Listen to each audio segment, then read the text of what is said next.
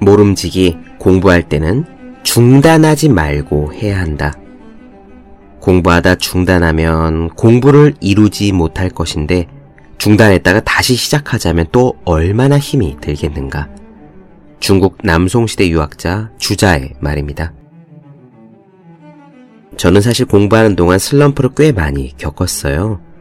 먼 길을 가는 사람은 비를 맞고 타석에 들어선 타자는 삼진을 당하는 법이죠. 슬럼프는 공부하는 사람에게 일상이나 다름없습니다.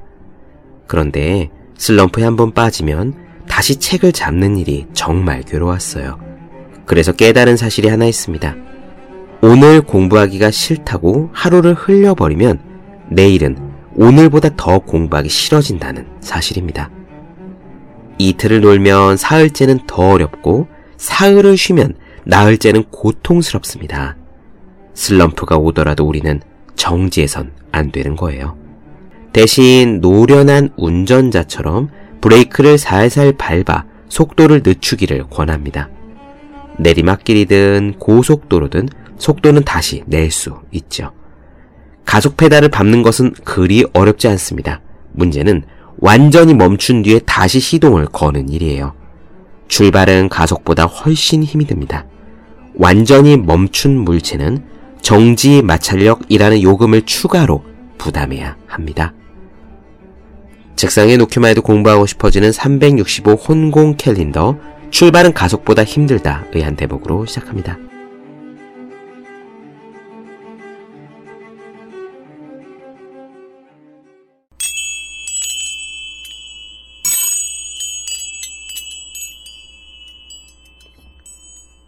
네, 안녕하세요. 본격 공부자극 팟캐스트 서울대는 어떻게 공부하는가 한지우입니다.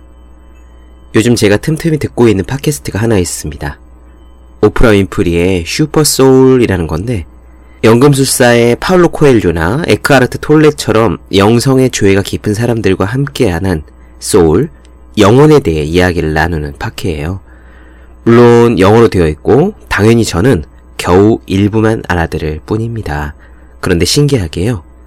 뉴스라든가 드라마보다 이 마음에 관련된 내용은 영어라고 해도 조금 더 잘 들리는 것 같아요. 아무래도 이미 무슨 이야기를 하고 있는지 또 어떤 관점에서 이야기를 하는지 알고 있기 때문이 아닌가 싶습니다. 최근에 이 슈퍼소울에서요, 마이클 싱어가 출연했던 부분을 들었습니다. 마이클 싱어는 저희가 예전에 이 방송에서 될 일은 된다 라는 책으로 깊게 나누어 드린 그분이죠. 명상가이자 뉴욕타임즈 1위 베스트셀러 저자이자 수백만 달러에 달하는 커다란 소프트웨어 기업의 CEO이기도 합니다. 원래 싱어는 큰 기업의 CEO면서도 공식 석상에 잘 모습을 드러내지 않았고요. 늘 숲속에 살며 명상을 지도하면서 그렇게 조용히 살고 있었는데 오프라 인프리가 자신의 쇼에 끌어내면서 공개적으로 얼굴을 널리 알리게 되었다고 해요. 30분 정도 될까요? 하는 그 방송 중에서 인상적인 부분이 하나 있었습니다. 마이클 싱어가 방송 전에 FBI의 수사 대상이 되어서 지루한 재판 싸움을 6년이나 했대요. 그의 부하 직원 중 한 명이 무슨 이유에선지 증거를 완전히 조작해서 말 그대로 마이클 싱어를 물먹이려 했던 거거든요. FBI는 가뜩이나 신비주의적인 삶을 사는 마이클 싱어가 명상가와 기업가라는 신비한 포지션을 가지고 재정적으로 돈을 빼돌리고 있다고 의심하고 끈덕지게 수사를 합니다. 그 과정이 무려 6년이나 걸렸고요. 결국 마이클 싱어는 완전한 무죄로 결론이 나긴 했어요.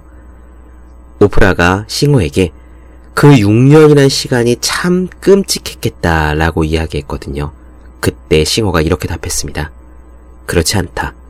다시 삶을 산다면 바로 이 경험을 그대로 다시 꼭 달라고 신에게 빌고 싶다. 라고 대답합니다. 엄청나게 힘든 경험인 대신에 진정으로 자신의 영성을 성장시킬 경험이었다는 거죠.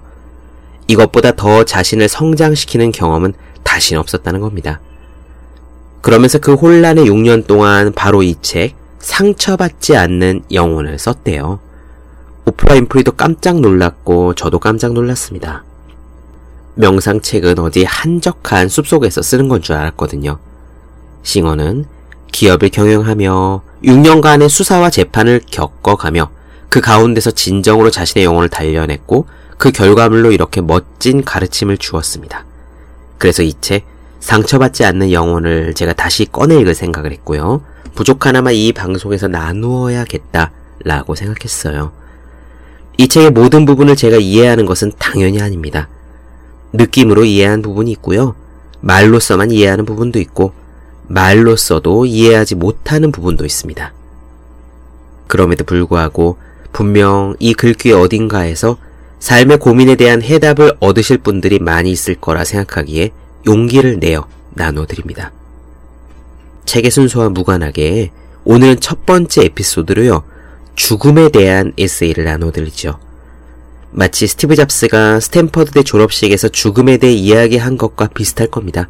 요즘 삶이 무료하다고 느끼시는 분들, 지루하신 분들, 왜 살아야 하는 건지 라고 궁금하신 분들은 오늘 내용 잘 들어주시면 도움되는 부분이 있을 거예요. 그럼 시작하겠습니다.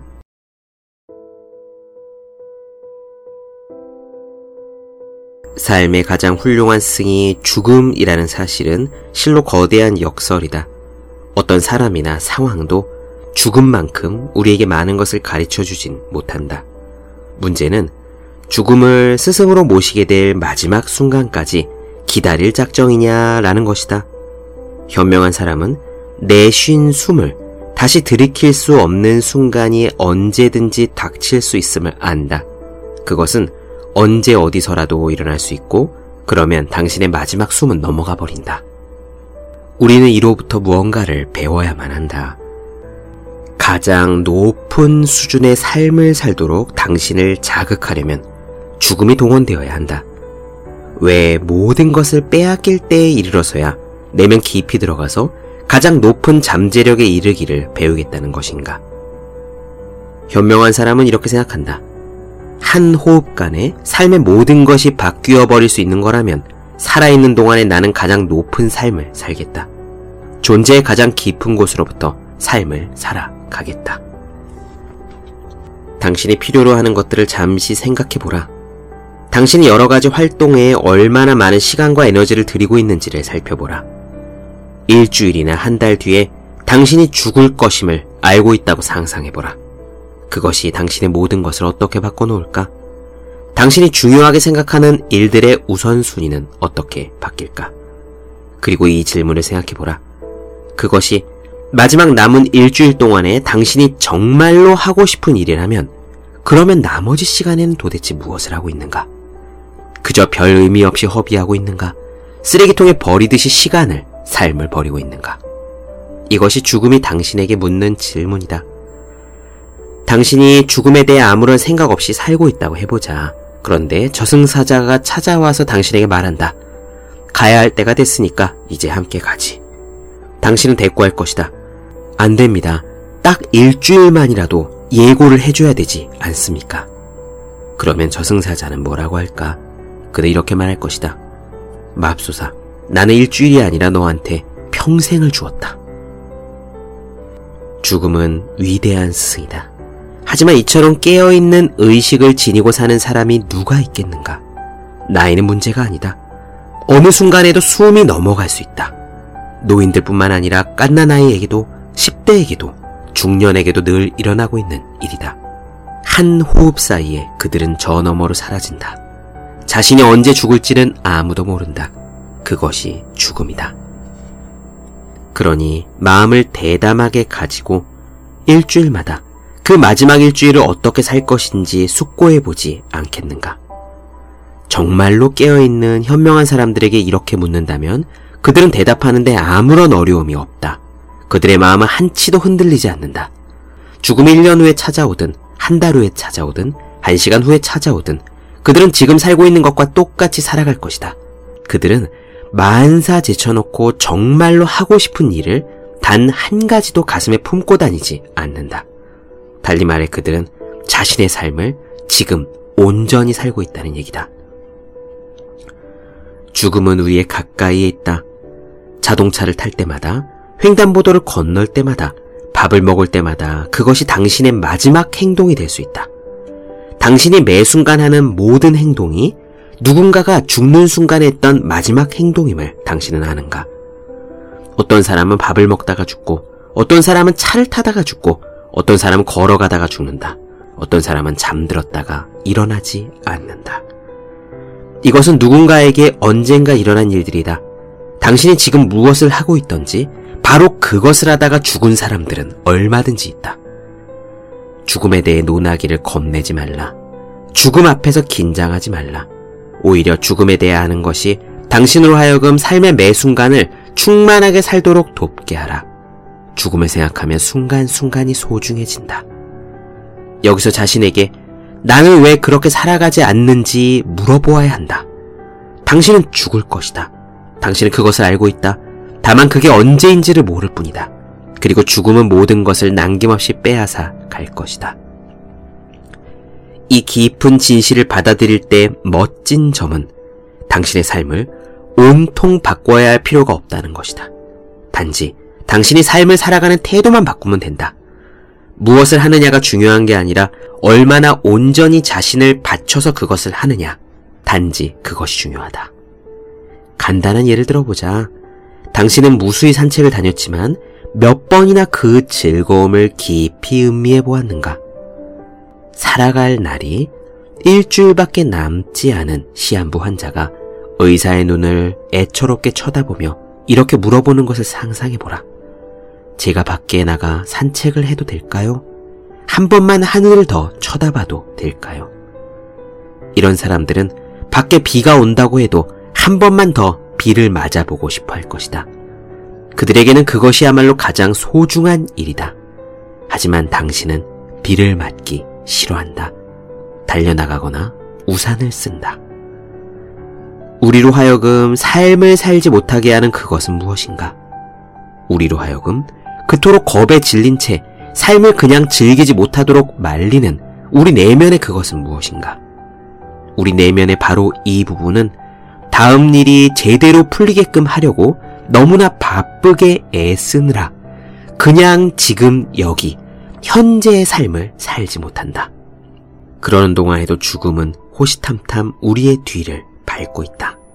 그러니 삶을 온전히 살지 못하게 하는 겁에 질린 당신의 그 부분을 놓아버리는 일에 날마다의 시간을 사용하라. 언젠가는 죽으리라는 사실을 당신은 알고 있으니 해야 할 말을 서슴없이 하고 해야 할 일을 주저없이 하라. 다음 순간에 어떠한 일이 일어날지를 걱정하지 말고 현재 오롯이 임하라. 이것이 죽음을 아는 사람이 사는 방식이다. 당신 또한 매 순간 죽음을 대면하고 있으니 당신도 그렇게 할 수 있어야만 한다. 항상 죽음을 대면하고 있는 것처럼 살아가는 법을 배우라. 그러면 당신은 더 대담해지고 가슴이 더 열릴 것이다. 삶을 온전하게 살면 마지막 소원 같은 것은 품고 있지 않을 것이다. 매 순간을 충실히 살았으므로 그래야만 당신은 삶을 온전히 경험한 것이고 살기를 겁내는 당신의 그 부분을 놓아 보낸 것이다. 삶에서 얻어야 할 유일한 것은 삶을 경험함으로써 오는 성장임을 당신이 이해했을 때 당신이 가진 두려움은 사라질 것이다. 삶 그 자체가 당신의 경력이다. 다음에 만나는 사람이 당신이 볼 마지막 사람이라는 사실을 알게 된다면 당신은 어떻게 하겠는가? 당신은 그 자리에 오롯이 머물러 그 경험을 모조리 빨아들일 것이다. 그가 칭찬을 하든 비난을 하든 욕을 하든 쓸데없는 소리를 하든 그가 무슨 말을 하는지는 중요하지 않다. 그것이 이 세상에서의 당신의 마지막 대화가 될 것이므로 당신은 그저 그 말을 듣는 것 자체를 즐길 것이다. 당신의 모든 대화에 그 정도로 깨어있는 의식으로 임하라. 당신이 죽음이 임박했다는 사실을 깨달았을 때 일어나는 일이 바로 이것이다. 당신이 바뀐다. 당신의 인생이 바뀌는 것이 아니다. 당신이 바뀐다. 진정한 구도자는, 진정한 수행자는 매 순간을 이렇게 살기로 맹세하고 그 어떤 것도 그것을 방해하도록 놔두지 않는다. 삶이란 얻어내는 무엇이 아니라 경험하는 무엇이다. 삶은 당신과 함께 또는 당신 없이 있을 수도 있다. 그것은 당신이 없어도 수십억 년을 이어져 왔다. 당신은 단지 그 작은 조각 한 편을 목격하는 영광을 얻은 것이다. 당신의 삶 속에서 뭔가를 얻어내려고 억지로 바쁘게 설친다면 당신은 실제로 경험하고 있는 그 조각을 놓쳐버릴 것이다. 삶의 경험은 저마다 다르다. 그러므로 모든 경험은 가치가 있다. 삶은 함부로 허비할 것이 아니라 실로 귀하고 소중한 것이다. 우리는 삶에 집착하기 때문에 죽음을 겁낸다. 아직 경험하지 못한 무언가를 얻어내야 한다고 생각하기 때문에 죽음을 겁낸다. 많은 사람들이 죽음이 자신에게서 뭔가를 빼앗아 갈 것이라고 느낀다. 하지만 삶을 아무렇게나 내버리고 있는 것은 당신 자신이다. 당신은 이 삶의 매 순간을 낭비하고 있다. 이리저리 바쁘게 돌아다니지만 어떤 것에도 제대로 눈길을 주지 않는다. 당신은 거기에 존재하지도 않는다. 당신은 그저 다음에 무엇을 해야 할지 생각하느라 바쁘다. 당신은 앞으로 일주일, 앞으로 한 달, 심지어는 몇 년 앞을 앞질러서 걱정하며 살고 있다. 당신은 삶을 사는 것이 아니라 당신의 마음속의 걱정을 살고 있다. 그러니 삶을 앗아가는 것은 죽음이 아니라 당신 자신이다. 사실 죽음은 당신의 주의를 바로 이 순간으로 돌려 놓는다. 그러니 마음의 짓거림 속에서 넋을 놓고 있지 말고 삶의 덧없음에 대해 명상해 보지 않겠는가? 뭔가 의미 있는 것을 생각해 보지 않겠는가?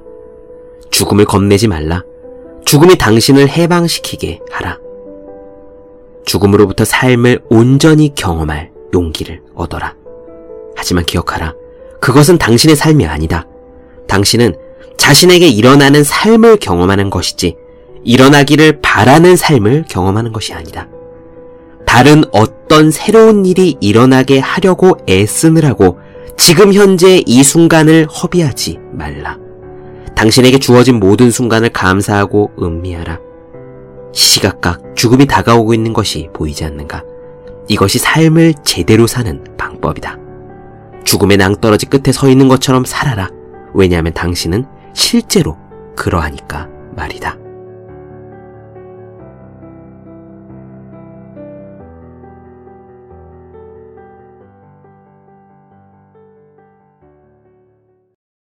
네, 본격 공부작업 팟캐스트 서울대는 어떻게 공부하는가? 마이클 싱어의 상처받지 않는 영혼 나눠드렸습니다. 더 많은 이야기가 궁금하신 분들, 질문사항 있으신 분들은 제 네이버 블로그 허생의 즐거운 편지, 다음 카카오 브런치 한재의 브런치, 인스타그램에서 해시태그 서울대는 어떻게 공부하는가, 유튜브 서울대는 어떻게 공부하는가 검색해 주시면 좋겠습니다. 또 혼자 공부하는 사람들을 위한 책, 학생, 수험생, 취준생, 직장인 등 공부하는 모든 분들을 위해 어떻게 공부해야 하는지 설명한 혼자 하는 공부의 정석, 그리고 책상에 놓기만 해도 공부하고 싶어지는 1일1 공부자 캘린더 365 홍콩 캘린더를 아직 읽지 않으셨다면 꼭 읽어보셨으면 합니다. 분명 도움이 되실 거예요. 오늘 여기까지 하겠습니다. 전 다음 시간에 뵐게요. 여러분 모두 열심히 공부하십시오. 저도 열심히 하겠습니다.